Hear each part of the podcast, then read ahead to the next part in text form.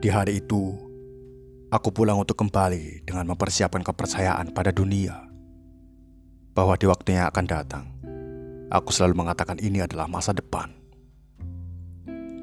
Kutanya memangnya masa depan itu kapan? Apakah ia datang di tahun depan? Ya, bisa saja benar. Tapi aku selalu menghindari harapan. Nanti aku kalah.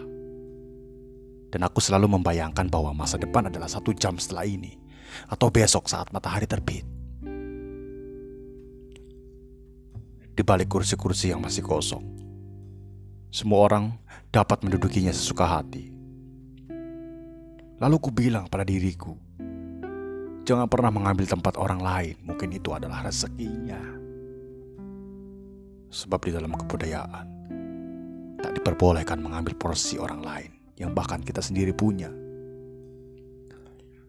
Berbagilah dan membuka ruang untuk yang belum sempat terbagi. Dunia ini membaginya dengan luas.